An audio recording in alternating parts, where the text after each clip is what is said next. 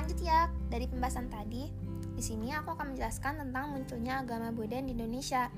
Jadi pertama-tama tuh pada tahun 563 sebelum Masehi lahir Siddhartha Gautama di Taman Lumbini, Kerajaan Sakya di India. Lalu pada bulan Waisak tahun 528 sebelum Masehi, Buddha mendapat ilham setelah bersemedi di bawah pohon Bodhi di desa Gaya. Buddha memberi wejangan di desa Samat, Benares, India. Lalu Buddha wafat pada tahun 483 sebelum Masehi dan ajarannya pun tersebar. Lalu agama Buddha tersebar ke Cina pada tahun 65 Masehi. Agama Buddha juga masuk ke Jepang pada tahun 538 Masehi. Pada tahun 664 Masehi, Huining, yaitu pendeta agama Buddha, datang ke kerajaan Kalingga di Jepara, Jawa Tengah.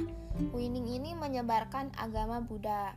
Lalu pada abad ke-7, Sriwijaya berpengaruh terhadap penyebaran agama Buddha. Di sini ada ajaran Buddha, yaitu ada Catur Arya Satyani. Catur Arya Satyani adalah empat kebenaran inti ajaran Buddha. Yang pertama yaitu penderitaan lebih hebat daripada kebahagiaan. Yang kedua, penderitaan timbul karena ada hasrat untuk hidup. Yang ketiga, dengan usaha, penderitaan dapat terhapus. Yang keempat, cara menghilangkan penderitaan melalui delapan jalan utama atau astafida, yaitu berpikir baik, berniat baik, berkata baik, bertingkah laku baik, makan minum baik, berusaha yang baik, perhatian yang baik, dan semedi yang baik.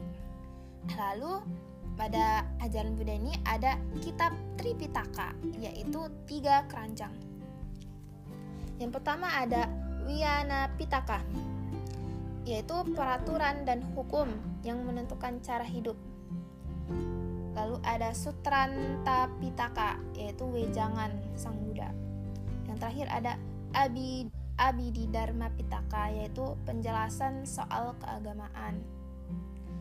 Jadi intinya ada Winaya, yaitu peraturan dan hukum, Sutranta, yaitu wejangan, dan Abidi Dharma, yaitu penjelasan soal keagamaan. Selanjutnya di sini aku ingin menjelaskan tentang candi. Candi Buddha yang pertama. Candi Buddha ini bentuk bangunannya itu cenderung tambun. Atapnya itu menunjukkan tiga tingkatan. Puncak candinya berupa stupa. Pintunya terdiri dari kala makara. Ukirannya juga lebih tinggi dan menonjol dengan gambar bergaya naturalis. Terdapat candi utama, dan candi yang mengelilinginya dengan tata letak mendala konsentris formal. Arahnya menghadap timur, berbahan batu andesit. Contoh candi Buddha yaitu ada Jawa Tengah Selatan. Candi tersebut antara lain ada Borobudur, Mendut, Sewu, Pelawasan, Sari, dan Pawon. Sedangkan di Jambi yaitu ada Muara Takus. Selanjutnya yaitu candi Hindu. Nah, ciri-ciri candi Hindu ini biasanya bentuknya bangunannya tinggi dan ramping. Atapnya satu tingkat. Kan kalau tadi candi Buddha tiga tingkat, kalau candi Hindu satu tingkat. Puncak candi Hindu ini berupa kubus. Pintunya hanya ka kepala kala, ukirannya lebih tipis. Tata letaknya acak linier, arahnya menghadap ke barat berbahan bata merah. Contoh candi Hindu yaitu ada di Jawa Tengah Utara, yaitu ada Arjuna, Bima, Gedong Sono, Gunung Wukir, Gatot Koco, dan Serikandi. Kalau di Jawa Tengah Selatan yaitu ada Prambanan, Ratu Boko, Jawa Timur, uh, udah Prambanan sampai Ratu Boko aja. Kalau di Jawa Timur yaitu ada Kidal, Jago, dan Badut. Sedangkan di Jawa Barat itu ada Cangkuang, Batu Jaya, Cibuaya, dan Bojongje. Nah, untuk perbedaan kedua candi, uh, maksudnya perbedaan candi Jawa Tengah dan Jawa Timur menurut Sukmono yaitu kalau candi Jawa Tengah itu bentuk bangunannya tambun, bahannya dari batu andesit, atapnya bertingkat-tingkat, puncaknya memiliki stupa. letak candi di halaman menghadap ke arah timur. Jadi um, candi ini kayaknya dominan oleh candi Buddha yang di candi Jawa Tengah ini.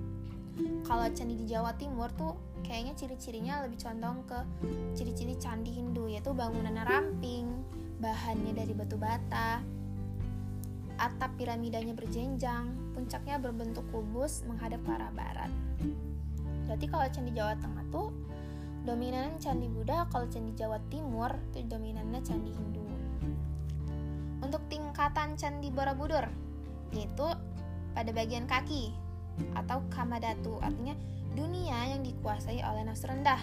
Kalau tengah, rupa datu itu dunia sudah dibebaskan oleh nafsu. Sedangkan atas, rupa datu yaitu dunia sudah bebas dari keinginan. Fungsi candi yaitu digunakan untuk memuliakan orang yang telah mati, khususnya raja dan orang yang terkemuka. Benda-benda yang dikuburkan di candi umumnya bukan jenazah, tetapi disebut dengan pripih atau benda-benda milik raja. Tiga bagian candi ada burloka, kaki candi, itu dunia fana. Burfaloka, tubuhnya, itu alam kubur. Sedangkan Svarloka itu atapnya menggambarkan alam baka.